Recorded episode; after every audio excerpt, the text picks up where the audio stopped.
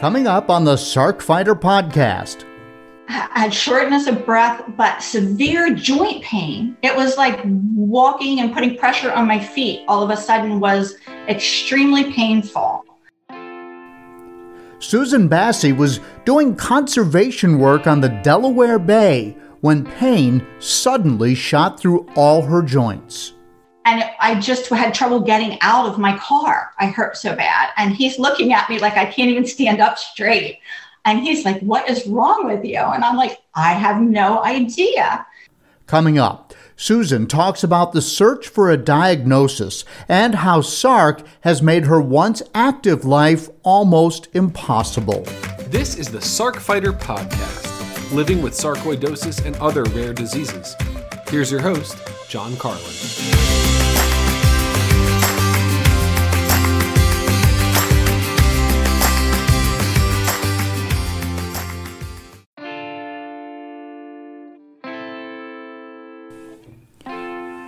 Hello and welcome. This is episode 31 of the Sarc Fighter podcast. I'm your host, John Carlin. Uh, this podcast is brought to you in part by a grant from aTyr Pharma, and you can hear an interview with Sanjay Shukla, the CEO at aTyr, on episode 17 of the Sarc Fighter podcast. There will be a link in the show notes.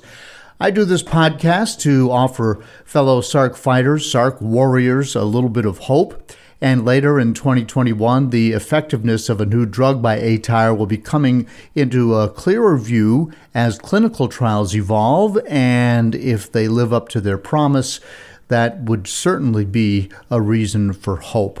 The official Sarc Fighter song is Zombie by Mark Steyer and his band, the White Hot Lizards. You can hear Mark's story, the story behind the lyrics in episode 12. He, as I said, is a, a fellow Sarc warrior. I call this the Sarc Fighter podcast because I'm fighting Sarc, you're fighting Sarc, whether you're a patient, a caregiver, or a research, and that's what it's all about. This is a place where we can all gather. People feel like they are alone. I hear that over and over and over. Even people who live in populated states will say, I never met anybody else who had sarcoidosis. And now I can at least listen to what their lives are like or what people are doing to work on my problem. And so that is that's what this podcast is is all about. And normally I release every other Monday and I can tell by watching my stats that you all are looking for these uploads because those Mondays are by far the uh, most listened to days for the Sarc Fighter podcast. So, so thank you for that. A couple of thoughts if you're looking for back episodes, you've just stumbled onto the podcast through a Google search or a search with your uh, whatever podcasting app you use. Um, if you're trying to figure out what sarcoidosis is, please consider listening to my interview with Dr. Simon Hart in episode two. Uh, that is a very popular podcast, and he goes over sarcoidosis 101. You want to know more about me? My story is episode one. If you want to know the backstory to the Foundation for Sarcoidosis Research, Check out episode 11 with our founders, Andrea and Redding Wilson. Andrea is a Sarc fighter. And there is also a new group out there called Stronger Than Sarc, created by Frank Rivera, Cheryl Bradford, and Carrie Wong, uh, and a couple of other people. But I mentioned their names because I know them and they have already appeared here on the Sarc Fighter podcast. And they are doing some great work and some of the most active Sarc patients I know who are out there uh, doing great things to uh, promote understanding of sarcoidosis and, and doing lots lots and lots of good things to help their fellow patients. Now, before we get into today's interview with Susan Bassey, uh, I want to cover a couple of things. April is Sarcoidosis Awareness Month, and I'll be doing a special episode just on the month and all that FSR is doing to help promote awareness of the disease uh, and, and also, of course, a little bit of fundraising as well. But let me just give you an overview of some of the things I already know about that are happening in April. So, first of all, throughout the entire month, be looking for something called Steps for Sarc And I'll just read the blurb. To help celebrate April Sarcoidosis Awareness Month, FSR will be hosting our first virtual step and fundraising challenge.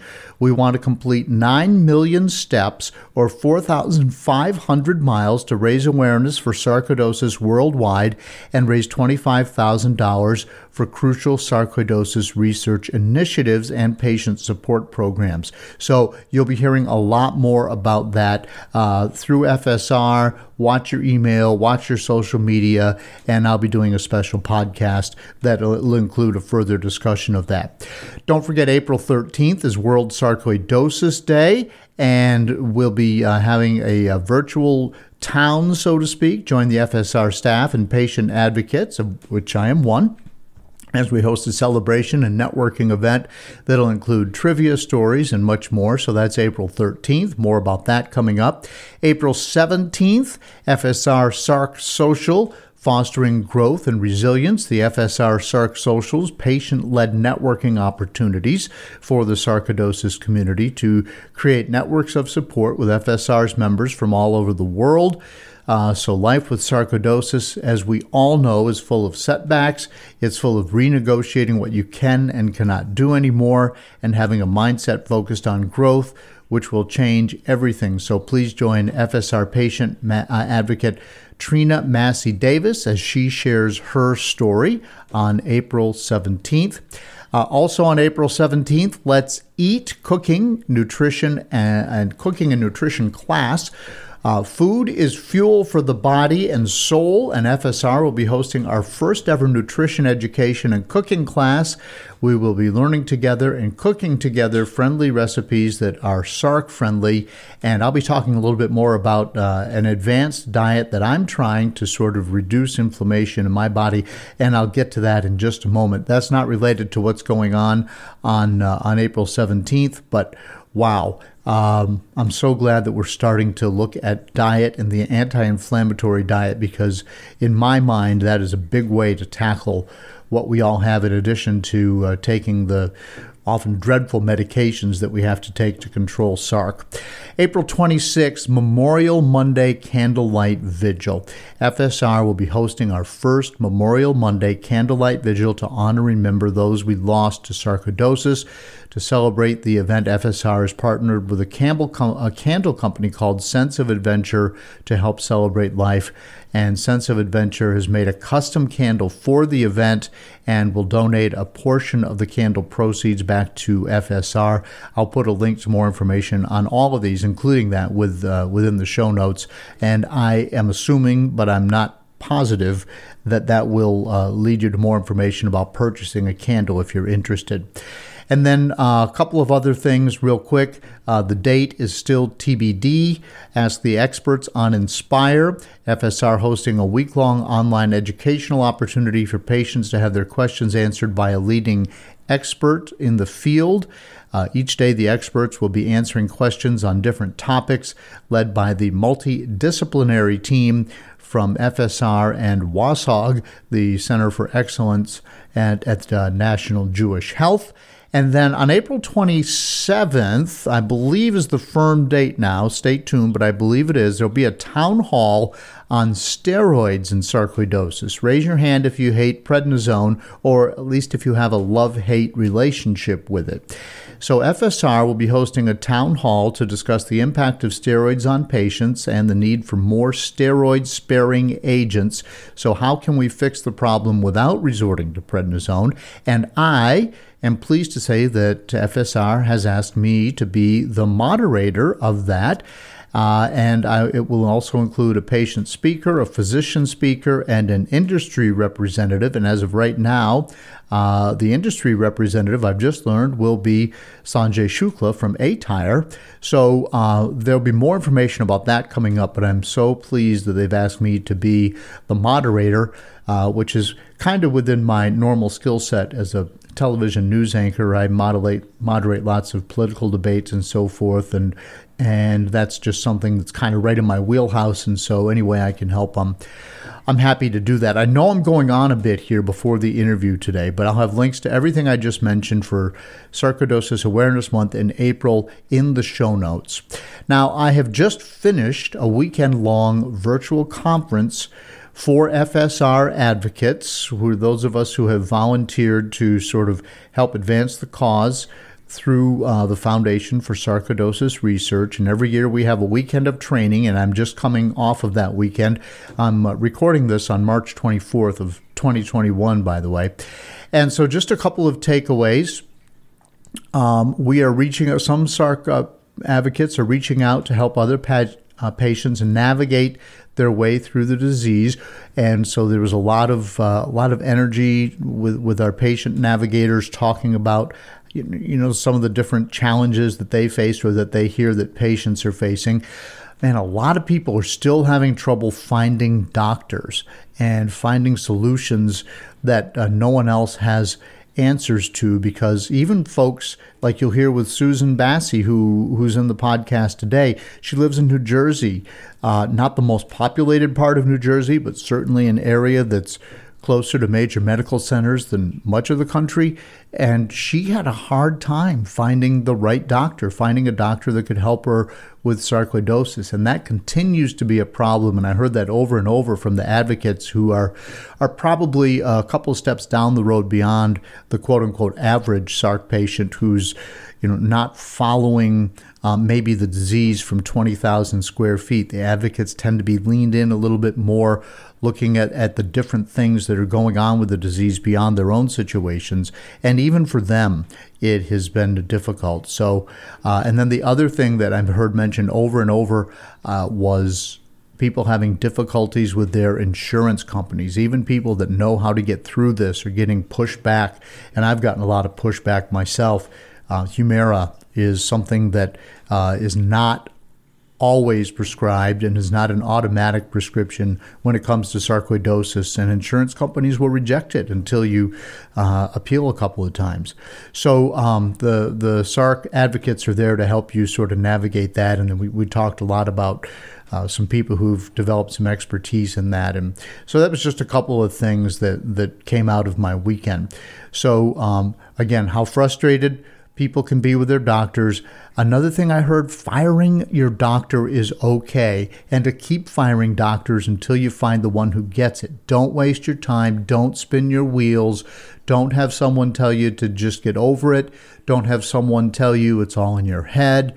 Um, go find someone who takes what you have seriously and also understands what sarcoidosis can do in your body and what the side effects of these drugs can be for SARC patients. So um, that was that was something I heard a lot. Um, and uh, know that even there, even though there are SARC centers of excellence, the foundation is now starting to review some of those. There are criteria that these medical facilities need to meet in order to be considered a center of excellence. And uh, we didn't talk about it a lot, but I heard some of the people from the foundation saying we are we're going to be going through an extensive review of all of those uh, in the next year or so. So uh, look for maybe some changes there whether they reach out and say, hey, if you want to continue to be a center of excellence, you are lacking in this area or that area, or you know what, um, you're not really doing. You don't have, for instance, maybe a doctor who is a generalist with sarcoidosis that people can reach out to. You might have the specialists, but you don't have the generalist, or you might have the generalist and you don't have the specialist. So most of us have have to have somebody who understands sarcoidosis and then using myself as an example i have neurosarc so i need to see a neurologist as well. So when i go to cleveland i have the option of doing both. And so that that's one of the things that i looked for in a center for excellence. And the other thing i learned was how the foundation spends its money on research. Because they, they don't throw it willy nilly at just any old buddy who may have something that might help sarcoidosis. Uh, a lot of the money is is put towards what I would call tweener, as an in between. Um, Uh, it's it's tweener. It's it's it is um, too risky for big pharmaceutical companies to get on board. They're going to go where the risk is is lessened, and they're more likely to get a return on their investment. But it's also research that would be too expensive for the original researcher to advance it. So rather than let an idea sit on the shelf the foundation goes in and says, Well, let us help you along and let's see if that isn't an idea that we can get to the next level where then a pharmaceutical company doesn't doesn't see so much risk in it. And then they can come in and investors can come in and then we can move something down the road. Very interesting conversation about how those decisions are made for the millions of dollars that FSR has raised over the last 20 years and how it's invested and, and who and where that help goes. So um, anyway, I just wanted to share that from the past weekend because you know it was a long weekend and we finally had the first beautiful weekend in March. It was kind of making me chafe a little bit to be sitting inside when I have uh, some uh, kind of fun yard work to do at this time of year. And then uh, also, I was just itching to get out, get on my bicycle, and uh, I did manage to get out a little bit. But um, I, I wanted to share that with you because I don't like it just landing on my notepad and then and then everybody doesn't benefit from it. So those are some of my takeaways. All right, and then very quickly. Um, I had shared with you in my last episode that I am on something called uh, an elimination diet, which I learned about through Ryan Norenberg, who I interviewed uh, here on the Sarc Fighter podcast. There's a link in the show notes. And episode 27, his wife, Lindsay, uh, became certified as a clinician, a dietitian, and she helped him and he's doing great. And she agreed to help me try and find those foods that might be inflammatory in my diet. And so unfortunately i went through three weeks of basically eating uh, organic chicken and vegetables uh, eating clean uh, no processed food to speak of and not having a lot of fun with my diet, not having any candy, no no dairy, no sugar, no gluten, basically no grains. And now I've done numerous Zoom calls with Lindsay, and I am now in the process of slowly adding back things to see if my body has a reaction. So after three weeks, supposedly everything's been cleaned out, and now I can test something. So yesterday, the day before, I added a little bit of gluten back in. Uh, in the form of a tortilla, a flour tortilla, twice during the day on Monday. And yeah, I woke up Tuesday and I had really bad brain fog. Now, it could have been something else. So I'm going to sit back on that and I'm making notes in a diary and I'm going to avoid I'm going to continue to avoid gluten and processed flour for a little while and see if when I try it again if I wake up with brain fog the next day. Um, if that continues to happen, I will know that um, that that that's not something that should be in my diet. Today, I'm adding bananas back. I had a banana in my smoothie this morning. Uh, now, three or four hours later, I feel just fine. I'll have a banana again later for lunch, and we're going to see how I feel. And so, if that works, then guess what? Yay, John, I can have bananas again. Uh, and so I'm just going along and I'm going to check those things off uh, and see see how things go. So no conclusions yet, but I wanted to let you know that one of the things I hear over and over from people who come on the podcast is, man, I wish that someone could point me in the direction of a diet that has some promise of working.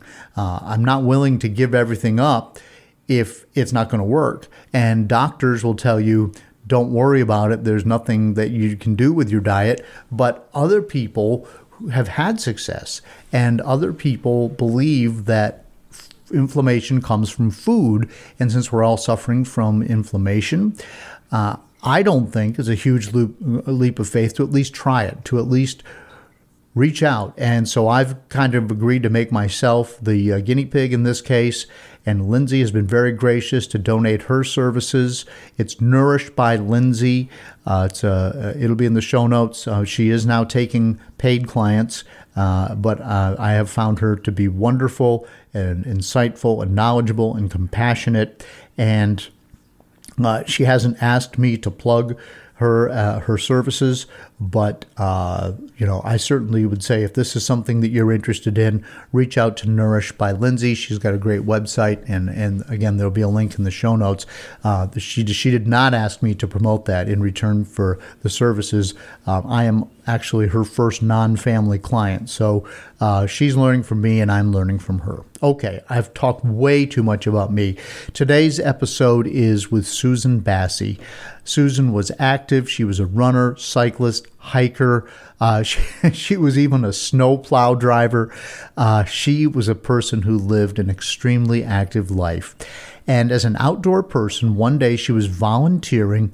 She was working with horseshoe crabs, which are these kind of crazy prehistoric looking crabs with this long tail and they can get turned over in the surf and die. And so volunteers go out and turn them back over because they're very important to the ecosystem, everything from their eggs being eaten by seagulls to you know small fish or you know or whatever they're just they're they're a critter that's really important to how things work and so she was volunteering to turn them back over and she had found a day where there were hundreds of them who'd been turned over from something that went on in the ocean and so she's down the beach and all of a sudden she had this strange pain in her joints and she could barely get back to her car. Now, uh, and this was a woman who at the time thought nothing of a 10 mile hike. So uh, she would eventually battle through. She was looking for doctors where she nears where she lives in that densely populated state of New Jersey. Eventually, she would learn that it's sarcoidosis, and even with treatment, she's now been forced into retirement, and she has had to reimagine her life, and she's going to talk about that. So, coming up, my interview with Susan Bassey here on the Sarc Fighter podcast.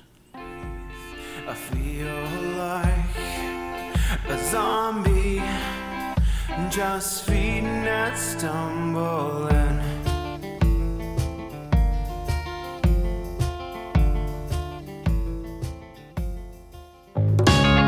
Hi, I hope you're enjoying the Sarc Fighter podcast. You may be wondering, what can I do to help? How can I be a part of the sarcoidosis solution?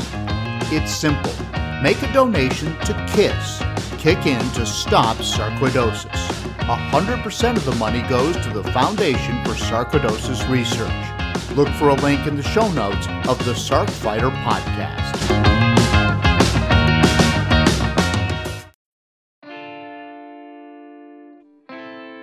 Welcome back to the Sarc Fighter podcast, and joining me now is Susan Bassey. Uh, she is a fellow Sarc fighter and uh, joins us today from her home in New Jersey. Welcome, Susan. Thank you. I'm excited to be here. Yeah. So you um, have uh, pulmonary sarc, am I correct?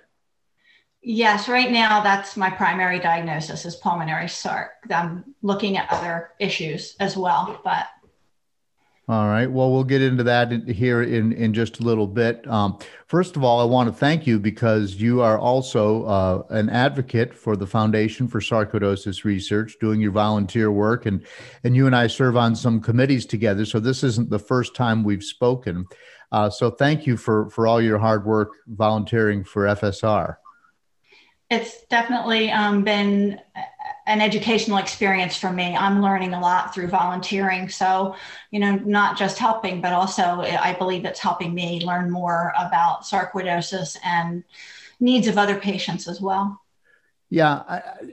do you find that when you're uh, when you're talking to other patients and and seeing what other people are going through, that um, sort of normalizes what's a terrible situation for you?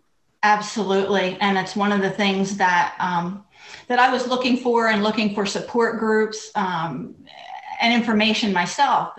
Hearing what other people are experiencing really does normalize it. I think, oh no, that's exactly what I'm going through. And, you know, sometimes you're not sure what symptoms are related to sarcoid or what are related to other things. And it's very confusing disease.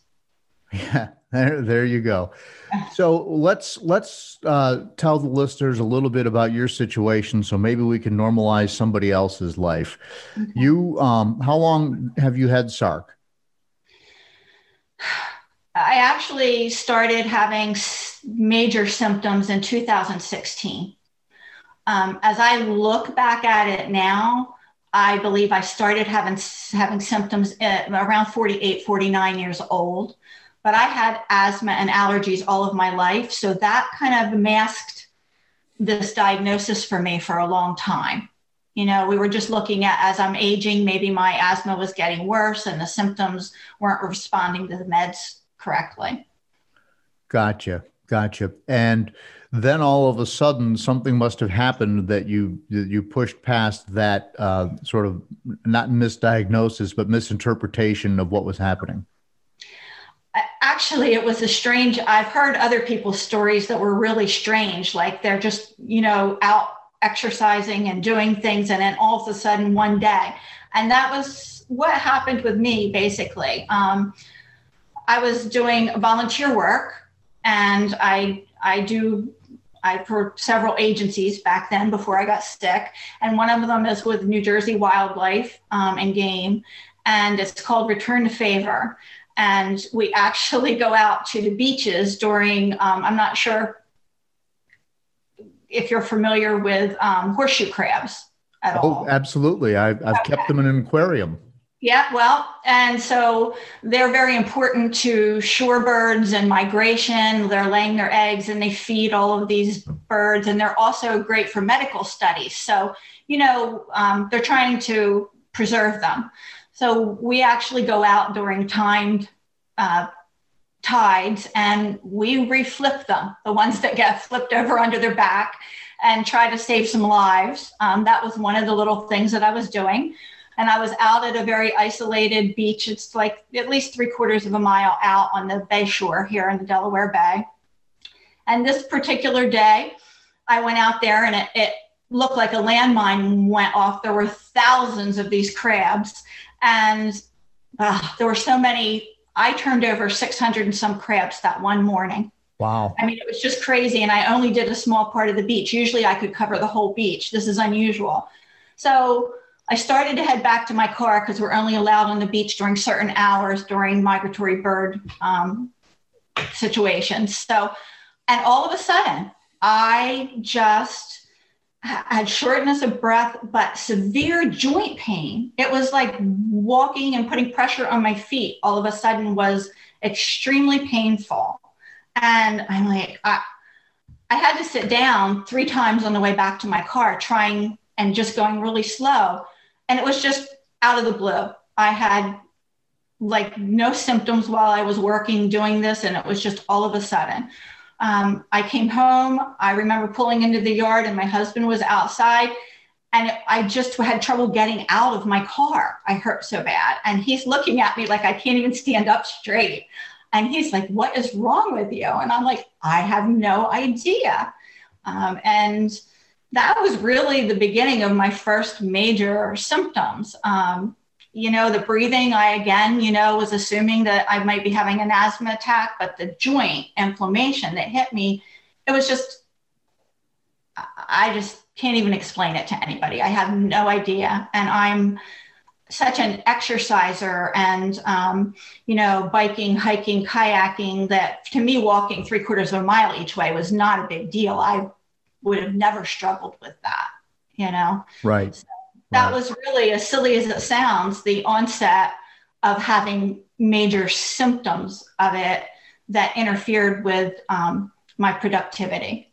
And so those those symptoms those symptoms are not consistent with anything I've ever heard associated with sarcoidosis. What what how did you get from that day to diagnosis? Well, it was actually a year, over a year. And then my pulmonologist, um, well, it's a long story. I kept getting more symptoms, is what uh-huh. happened. I, you know, I started with that. And then, you know, it, it, sort of cleared up a bit. You know, the joint pain, you know, it subsided. And then I started, I, ha- I developed a rash. Um, so I'm seeing all these different doctors for different things. You know, I'm going to the dermatologist for the rash, the, you know, rheumatologist or the orthopedic person to see what's going on with the pain. Um, and when a lot of the joint pain subsided, I know it's a really odd symptom too, but I had uh, heel and ankle pain on especially my right foot. Hmm. They're saying fasciitis, plantar fasciitis. You know, I have so many diagnoses from that period of time. I was even in a boot for my foot for like eight weeks trying to, because nothing worked for it. Mm-hmm. And, you know, then I started um, that summer with low grade fevers and this extreme fatigue. Um, and it, it, just kept progressing for me. I just kept going downhill. My eyes were inflamed. Um, I was coughing and congested, short of breath. Um, I had my airway was irritated, and I have this hoarseness that I still have. Um, it made it very difficult for me to work. Um, I was doing part time outpatient therapy. So you do a lot of talking, obviously, during therapy. And I kept really running out of steam with that. And I was just some days, I couldn't even some days walk through a store. I was in such pain with joints and my foot. So let me see, they treated me for Lyme's disease. I had two rounds of being treated for Lyme's because I had, um, I did have a positive for Rocky Mountain spotted fever come up. I did have high C4 level on my uh, blood work, and my doctor felt that you know that could be indicative of some Lyme's at the time. Which would be consistent with a New Jersey, B being yes. out in you know nature all the time, Constantly. where you could get bit by a tick. Yeah. So all that's consistent. All right, right. why not? So I did feel better after my first round of doxy. I took that doxycycline for a month, and then I felt better um, for a couple of weeks, and then the fever came back again, and then the, all the symptoms and the fatigue and the, you know, and in a couple of months she treated me again. Of a couple of weeks of it for you know maybe a reflare of the Lyme's. She's saying, and then and then it was they were worried about maybe I had mold exposure, and it went. I really you know, have covered the gambit with it. I've even been to an infectious disease at one of the major hospitals here in New Jersey, and um, they were, it was fibromyalgia, you know, and they were sure that within a year a year and a half, I would be fine. Just take a antidepressant to help with the pain. But then, you know, fibromyalgia doesn't involve your lungs. And I was like, this can't be it. You know, I, I don't think that's the answer. So, you know, my pulmonologist finally i had a really bad year that year and in the winter i had um, some fluid in my lungs and i was really struggling all winter. And they went in and did a bronchoscope and you know they had seen that i had some nodules um, in my lungs. And um, he was i asked if he would do a biopsy when he was in and he was going to try that but he felt that the location of the nodules was very iffy and that he might puncture a lung doing it. So he didn't want to do that um, but he did say that he felt my symptoms were consistent with sarcoidosis. So they did start me on um, methotrexate, prednisone, of course. Yeah. And, you know, there we went into treatment. I was referred to a rheumatologist um, to follow for that. And how much you know, prednisone? How many milligrams? Do you remember? It was low. I well, I had many doses of it that year that I was sick because they gave it to me for everything, the rash, for my lungs, you know. So I was on sure. probably six doses starting.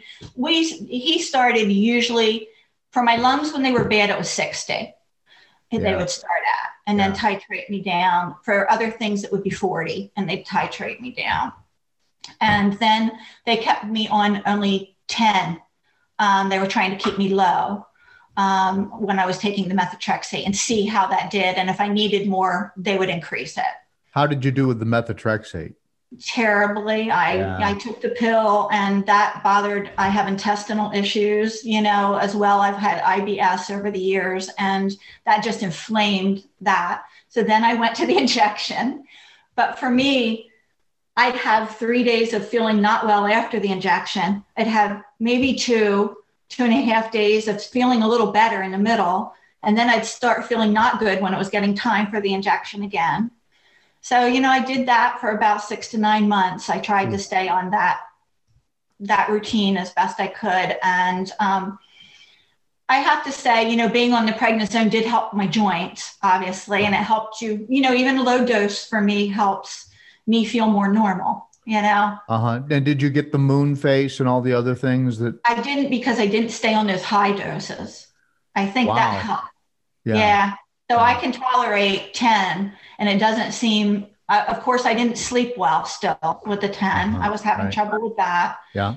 Um, and the normal side effects. So, in about, you know, around eight months or so, I talked to my rheumatologist and I said, you know, I think I'm doing a little better and I'd really like to come off of this for a while and see how I do. Um, you know, at that point, I wasn't even 60 yet, and staying on prednisone for long periods of time, I had read about that and um, was really nervous being that young, starting and staying on it. So we did that, but of course, I felt good for a little while, and then my symptoms flared again. And not that they wouldn't have, you know, flare from time to time, but all that fall and that winter, I was um, sick with the lung involvement again and the, the um, airway involvement. So I guess it was um, winter of 2017. I finally got into Penn because I had tried. Um, there's Rutgers here in North Jersey that said they had a sarcoid clinic, and I reached out to them several times, and they never even got back to me Really? you know, never responded. I tried for months to get in somewhere.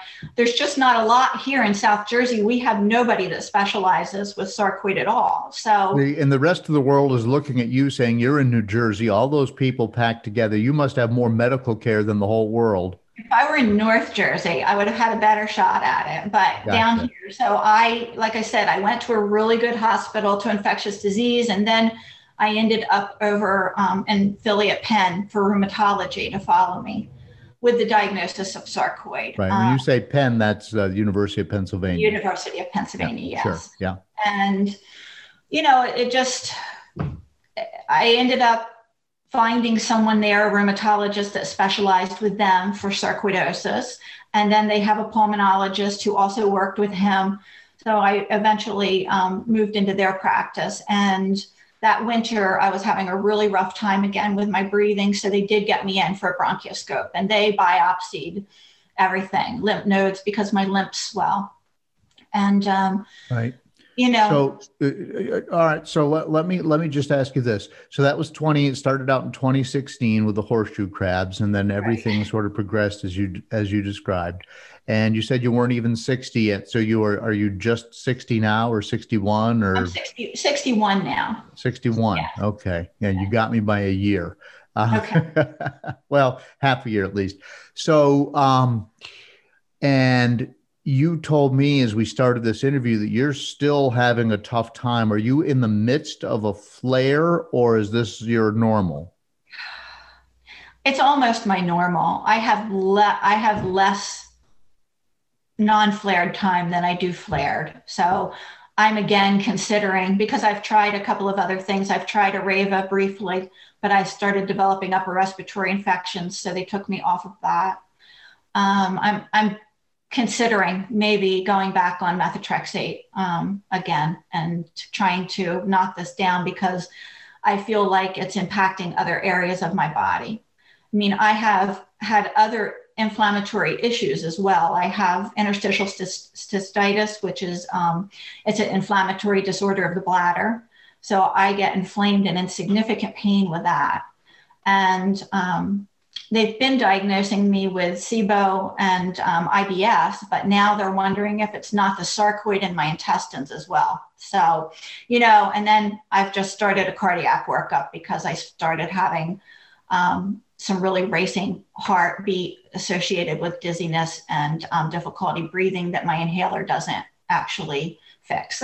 so, So, I mean, even even your bladder, and of course, you know, I'm no medical person, but you know, the sarcoidosis can show up anywhere. Have they just have they ruled out the fact that it might not be in your bladder? No, they have not ruled that out. And it's very difficult to get physicians to uh, look at it from that perspective. Does that make sense? Because Mhm. I've had that disorder for a long time.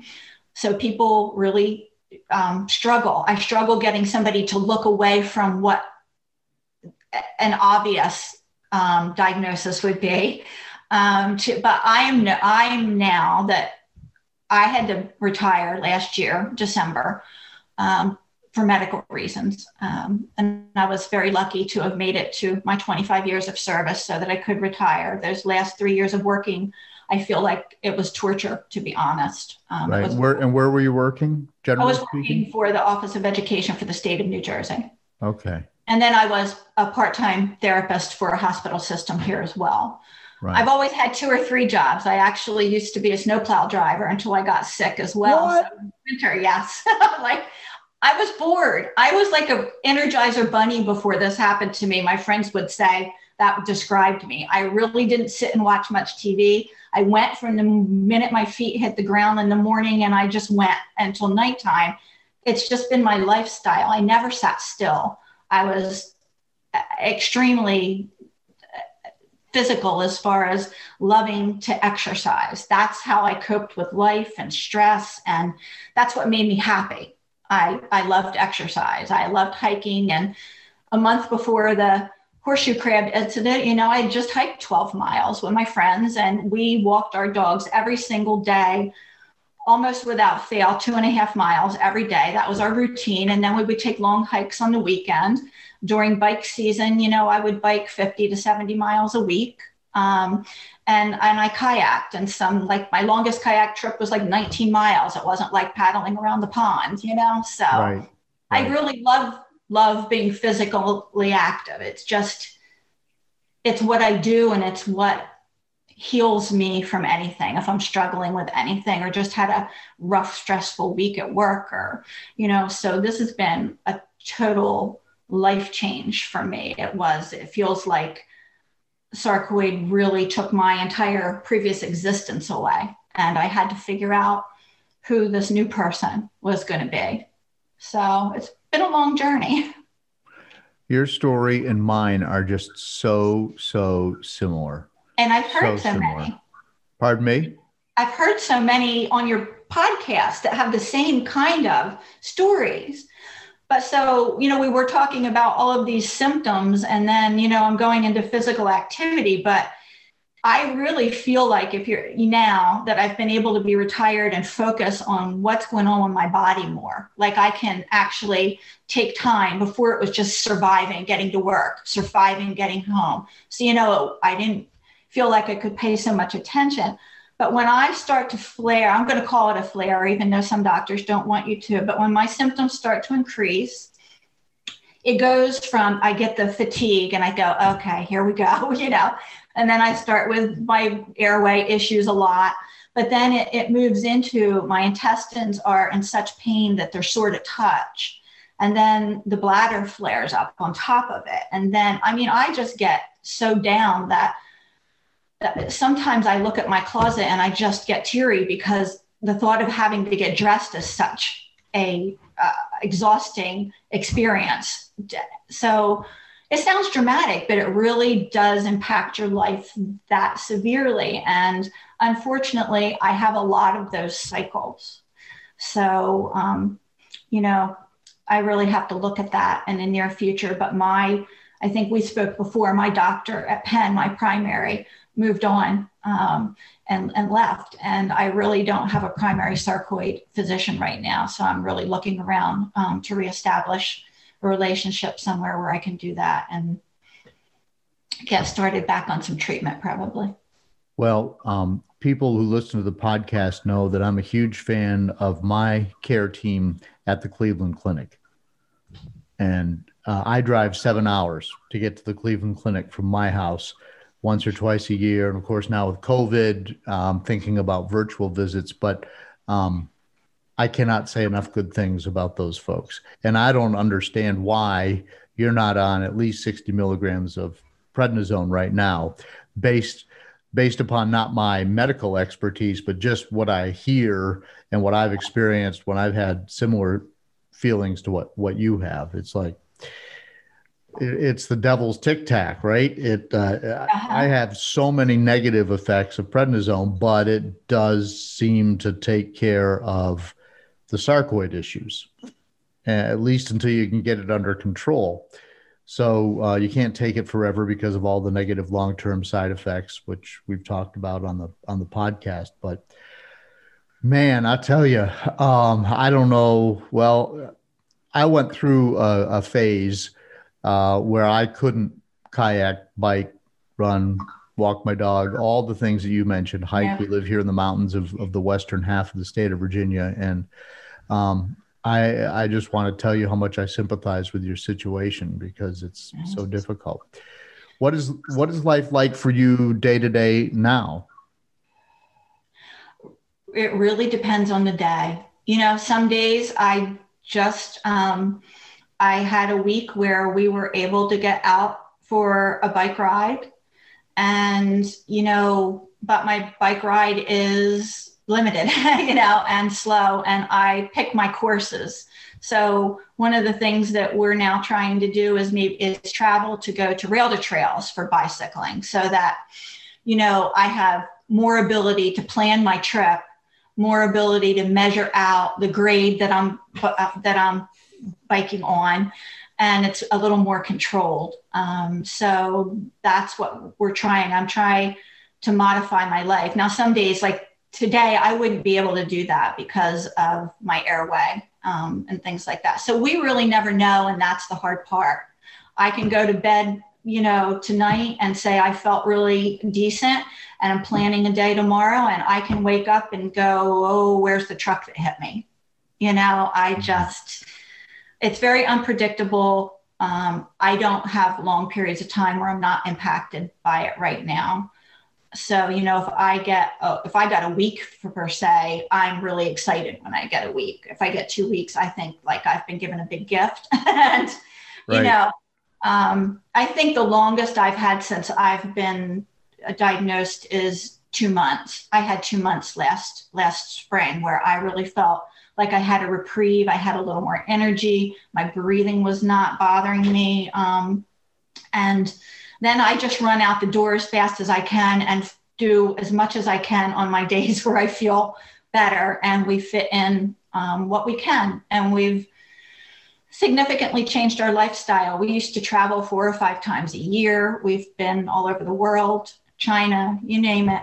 Um, and we just were very active outdoors and you know into new york all the time and just never sat home.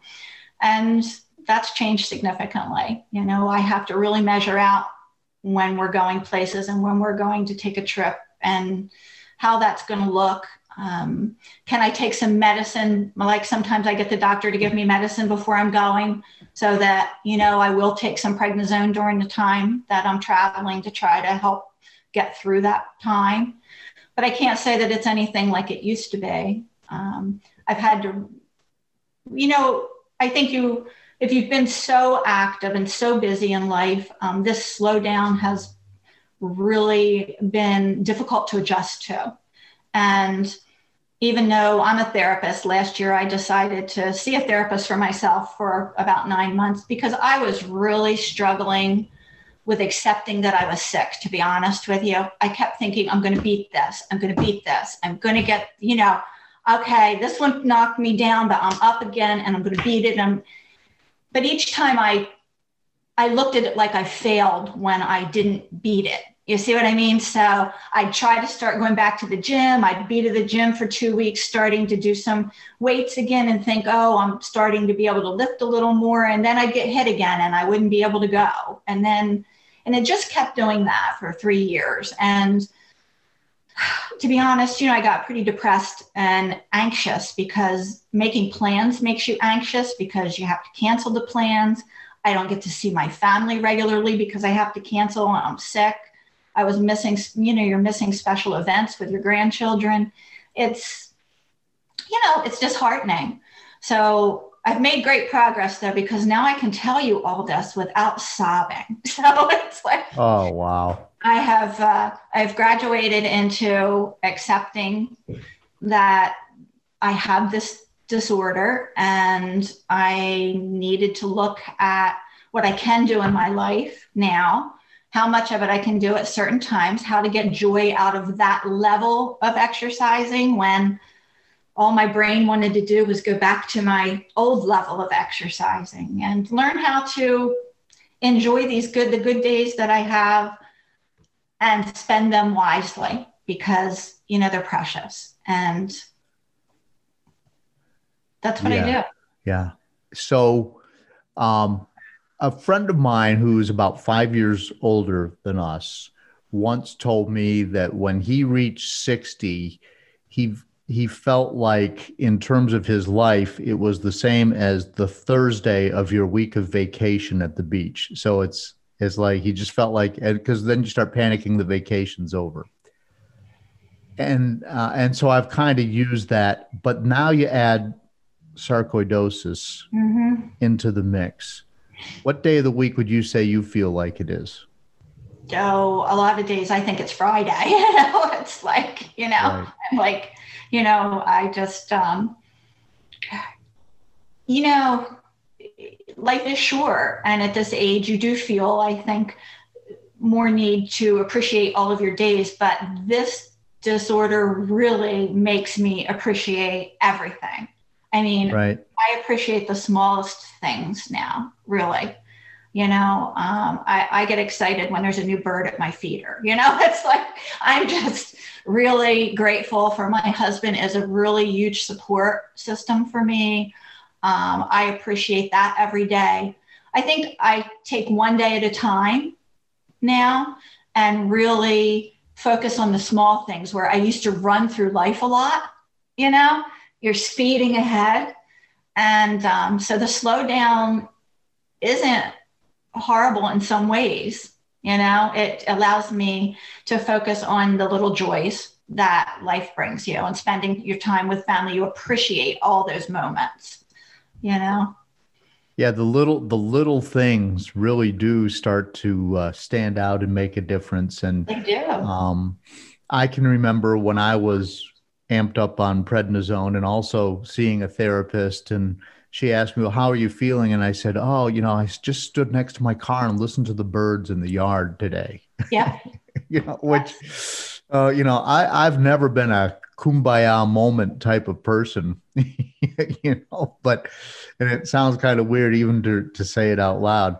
Um, so I, do you see yourself traveling in 2021? Do you have any plans? Do you know what's going to happen? We have plans because we sat down and tried to figure out how I could travel easier because I'm I even developed problems going to hotels to be honest because a lot of them have um, scents and cleaning things that they've used in the room that bother my airway and I I've sometimes got to a hotel and had to check out because I can't breathe you know so it, Ah. it's you know really been a struggle for us to try to travel um, so we did what millions of other people, I guess, are doing, and we actually bought an RV this year. And it allows me to have a self contained environment where I know what's being cleaned and what's used and don't have to deal with, um, you know, perfumey sprays in the rooms and fabric softener on the sheets and those kinds of things. And it also allows me to not be stressed about travel if I'm not feeling well. You know, I can lay on the sofa if I'm in, having pain that day and not necessarily sit in the seat. And it gives me a lot of flexibility. And if I have a bad day, wherever we're landing for a vacation, I can have a couple of bad days and I can, you know, rest in the camper and not feel pressured that I have to even go out to restaurants to eat or something like when I'm staying at a hotel or figure out how to be comfortable you know, I can make the environment a little more pleasant for myself. So that's become our plan. Instead of like uh, our old plans, we're usually traveling out of the country, that now we're going to see more of the US and uh, have our bikes with us so that on a day when I'm feeling good, you know, I can do that bike ride or take a kayak trip or, um, you know, I just do them in smaller degrees and I measure it out and really look at where I'm going. Um, you know, you have bigger concerns. I don't want to be in the middle of a 14 mile kayak trip and in the middle of nowhere um, if my inhaler doesn't work, you know? so, Yeah, yeah, for sure. you know, you, you just plan, we're planning differently. And uh, that's what we're trying now. So we'll see how that works. We're looking forward to it. That's so amazing. I, I have you and I. Uh, maybe I had forgotten, but you know, I also bought an RV this year. Oh, no, I don't think you mentioned it. Okay. uh, Mary and I bought we bought a really old one from a friend, uh, which is it's a like a 1994 Minnie Winnie. So oh, it's, it, but it's it's it's kind of a cute RV, but it is in pristine condition. And we've just went to the state parks a few times last year. And instead of like the epic hikes, we would do a three yeah. mile hike or something like that. And we would take our bicycles. I've got a bike rack that mounts on the back of it. Yeah. Um, that is just so funny. All the all the parallels in our universe. Uh, and we've been riding rail trails because they're flat. And the people who are listening is like, why is she riding a rail trail? Well, because a railroad, a rail trail is what used to be a railroad bed, and trains don't go uphill very well, so they're always flat, no more than I think a three percent incline typically. Most of them, yeah. Most of them.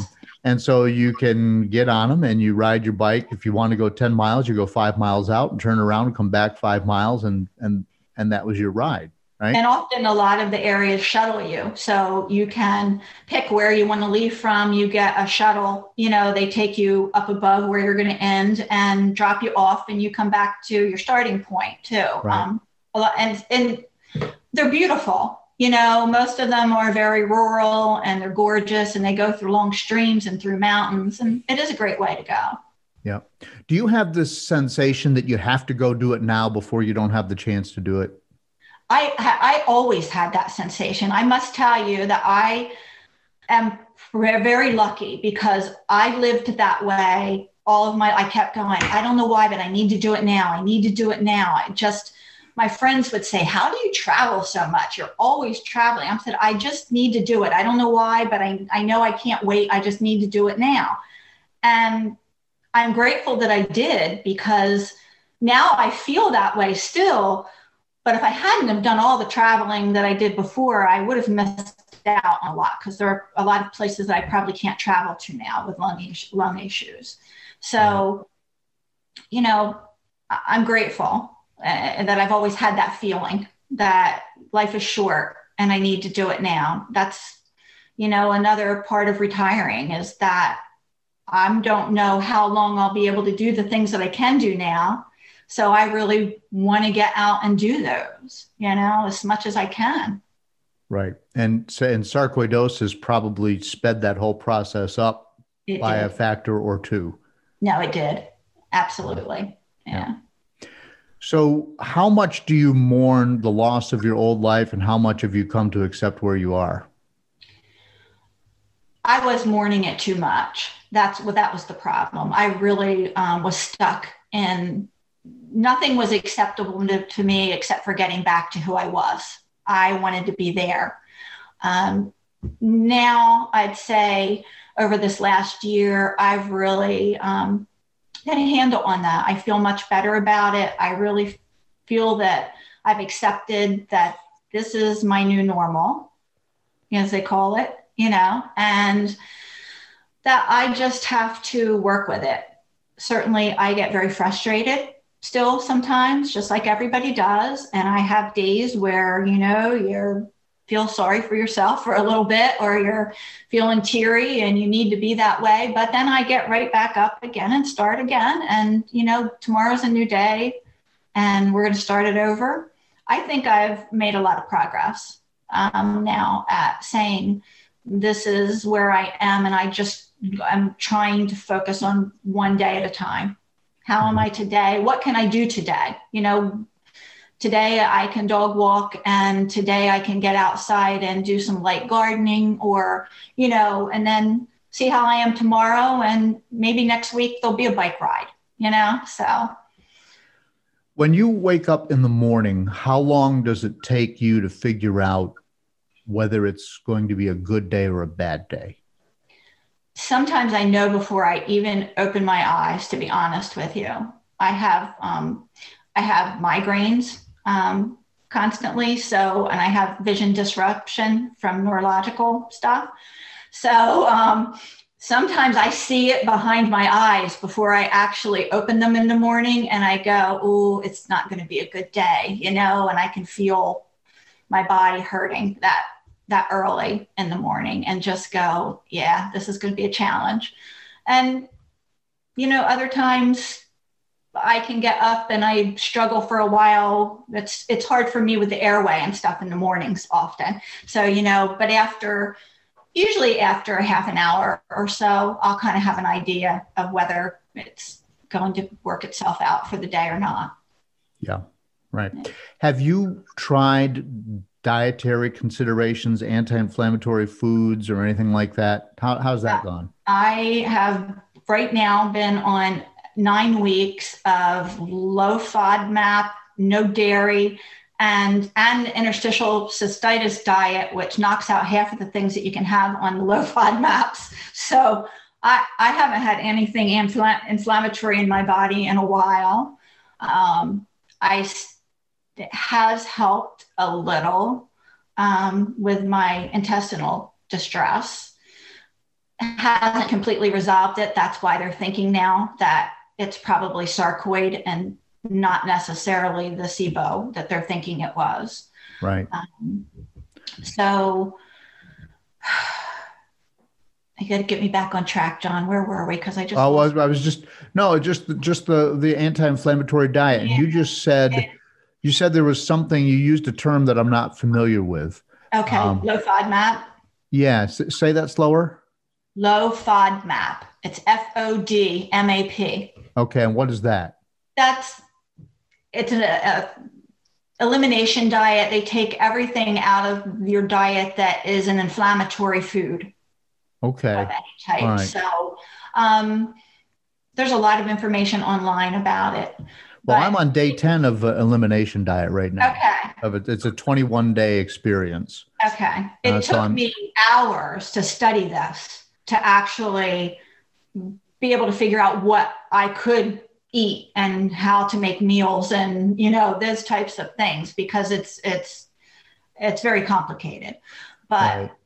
you know well, I, at this point you're willing to try yeah. so. so yeah i'm on i'm on no dairy no sugar no grains yep um uh, and my dog is barking so okay. i might have to make an edit here uh, she stopped um and okay. So I'm on, yeah, no sugar, no dairy, no grains. Basically, I'm eating a lot of vegetables and organic chicken.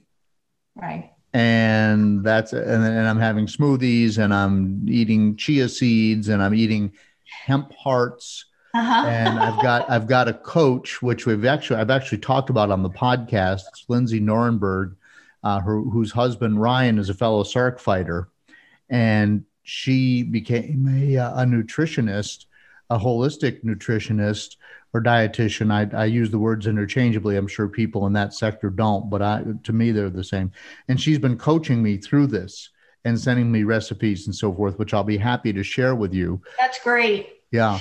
So, how long have you been on this elimination diet? It's been about nine weeks now that mm. I've been on it. So, wow what I do now is I try to introduce something back in from a category. Um, and you try it in a small quantity day one, a little larger day two, and then day three, you know, and you monitor. And then I do three days of back on the diet. And then I'll try something else to see, you know, what might be inf- inflaming me in some way. So, what was the first thing you reintroduced? Dairy. Dairy. I really miss an ice cream once in a while now. it's like, uh-huh. So, and the dairy does not seem to bother me uh, so far, you know. And then when I go, obviously, I go off of it again and I'll try something different the next time. Like I've tried milk for three days. And then um, the second time I did try some ice cream and that seemed to be okay. I haven't tried like yogurts yet or, you know, some other things. But cheese, have you tried cheese? cheese i i think i need to keep in real moderation i can see the difference when i have too much cheese yeah so i think i you know i really um, have to keep that small amounts and that's part of the fodmap diet eventually they want you to be able to have more of the food categories back but you only eat them in size portions because then over that size portion creates inflammation so you know, you can have some variety, but um, very limited. Like I'm allowed 20 blueberries. Okay. it's like a 20. tablespoon, of cranberries. You know, anything that's sugary or sweet is very limited amounts. So. Yeah, like yeah, I can't even have an apple right now. No, I can't either. I haven't even tried the apple part yet. So I never thought I would crave an apple so much. I know. Yeah. I really, I agree with you. That's one of the things I miss are apples. Now, I did try the mango back again, and that did not work out well for me. So I'm thinking what? mangoes are not going to be it, but they're on a fructose level, like a fructan, the mangoes and the apples are on a completely different level in the FODMAP. Um, so I can't even remember the category that it's in, but it's in a different category than mangoes, believe it or not. so wow, wow, yeah, yeah. I, I, uh, I, the sugar part is just killing me. I just, I'm just mm-hmm. still craving sugar, but everybody keeps saying stay with it, and you'll the craving will go away. It'll go away. Yeah. Um, but I still want to see if this is uh, something that can help me keep the inflammation out of my body and, and keep me feeling better. Right. So that I can go do the things that you you've been discussing and and yes. um so we'll see. Um so eggs, that was I wanted to ask you about eggs. Did you put eggs back in your diet? Eggs seem to be one of the things that I can have that do not cause me any issues for some reason. So I do, I try not to have like eggs every day. I try to, you know, have oatmeal one day and eggs another day, you know, break it up a little bit. But that's pretty much my mainstay to, you know, having eggs with some vegetables. Mm-hmm. Have you ever asked your doctor if uh, he or she thought that this diet would work? Um, I haven't asked my sarcoid doctor that. No, I've only asked the gastroenterologist that. So, and I saw a nutritionist to work on this plan for a while. Okay. All right. Because you know. the doctors have always told me that they, they don't see any connection between. They don't. No. And I also, some of the nutritionists in the sarcoid programs in other areas, I've listened to them online and they don't feel that it has made any impact either. But mm-hmm. anti inflammatory eating, I mean, can it really be bad? You know what I mean for you? Maybe it's going to be helpful energy wise, or I don't know. It's just something to really try to see how it impacts us. And when you're feeling really bad, a lot of the time you're willing to try a lot of things to see if it works, to be honest. Because everybody says, How are you so diligent with this diet? Even the nutritionist is like, You know, not many of my clients are this diligent with it. And I'm like, because I really want to see if it works. I need to know, you know, if if this is helping or not. So don't you put the same energy into the diet that you do in training to get up to a 50 or 60 mile bike ride? Yes. I do anyway. It's like, you know, I dedicate myself to it. I focus and and I practice. So yeah. Yeah. What what kind of bikes do you take on your RV? right now we just have Canon crossovers that we take. Um, that's what I switched to. I have had um, in the beginning I used to ride a Trek road bike and I had a Trek mountain bike, and then I my last one that I bought was a Jamis um, road bike, and then when we decided we had to downscale a little bit, uh, some of the rail to trails are the crushed concrete or crushed gravel, you know. Right. So we went to Cannon crossovers for that. With which, uh, which for people who are listening now, I have no idea about bicycles, but that's a, a bike that'll has wider tires and it'll go on just about any kind of surface, and they're very versatile, but not as fast as a bike that you would yeah. typically go out and ride on the road. No. So, but but they're faster than a a true mountain bike, which is designed to be ridden over rocks and logs and stuff. Yes. So I try to try to keep that in perspective for for my uh, non-cycling listeners. But um, was there anything else you want to tell us about your journey with Sark? Any advice you'd have for anybody? Oh, um, I think a lot of self care. You know, we don't do enough, and I know people talk about that, but really, that's I think how I've made a lot of the changes over the last year really doing a lot of introspective thinking and self care. Um, giving my, you know, I when I have really significant pain, and sometimes I have it in three organs at once. I get a lot of swollen limbs in my chest, so they're very painful. And um, then with the you know cystitis and the um, gastrointestinal and the migraines, um, sometimes it's just overwhelming for people. So I started doing a lot of meditation um, for chronic pain. And actually, that really got me through periods of time when I was wondering how I was going to get through those because um, I don't, I can't take pain meds. So I really don't have that option. And the meditation really seemed to help, even with severe pain. And, you know, the, I started doing that. I started outlining my day, like what I wanted to do the next day. If I was feeling, even if I wasn't feeling well, I gave myself goals. Um, you know, who was I going to reach out to? Um, you know, I'd reach out to other people that were through the pandemic stuck at home, say, and people that, you know, what could I do that day if I wasn't feeling well? Um, and made a plan so that I wasn't sort of just lost in my own how I was that day. Um, yeah. Why not just sit down and binge Netflix?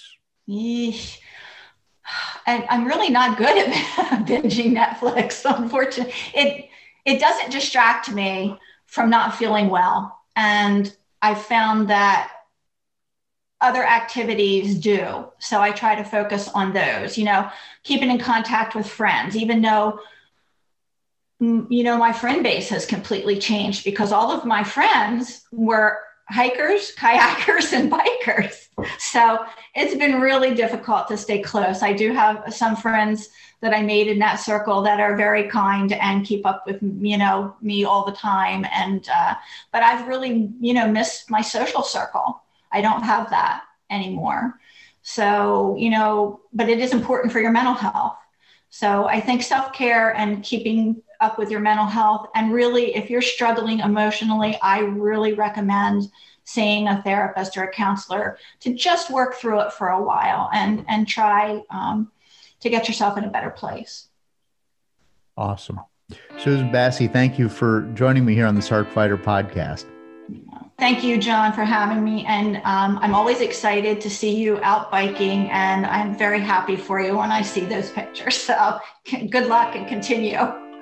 And I love the podcast. I have learned so much from these your podcast. I can't thank you enough for doing this. Great. Thank you so much. Bye bye. I feel like a zombie, just feeding and stumbling. Again, thanks to Susan for sharing her story here on the podcast. Uh, please send me an email, carlinagency at gmail.com, if you have a question. Uh, please look at all of the show notes that are posted with every podcast on all these different things I talked about today. Don't forget that April is Sarcoidosis Awareness Month. Please follow Sarc Fighter. It's the Sarc Fighter on Instagram and Sarc Fighter on Facebook. A couple of requests before uh, I go today. Please help me reach more people and grow the show. If you, uh, when you listen, please share the link to the show on your social media. I so much appreciate that. Let let me let me put this effort into reaching more people and grow the effectiveness of, of everything that, that I'm doing here, that the guests are doing, and that the foundation is doing. And if you like this show, please tell just one person. Tell one person in the sarcoidosis space, hey, have you checked out the Sarc Fighter podcast? It's great to listen to driving to work or when you're sitting around and, and maybe uh, just chillaxing a little bit. Uh, and give the show uh, a nice review on Apple Podcasts if you would. Thanks again today to Susan for joining me here, and I will continue to let you know how I'm progressing with the elimination diet. And uh, by the time I release the next episode, maybe I will have some new pluses and minuses for you. Until next time, keep fighting.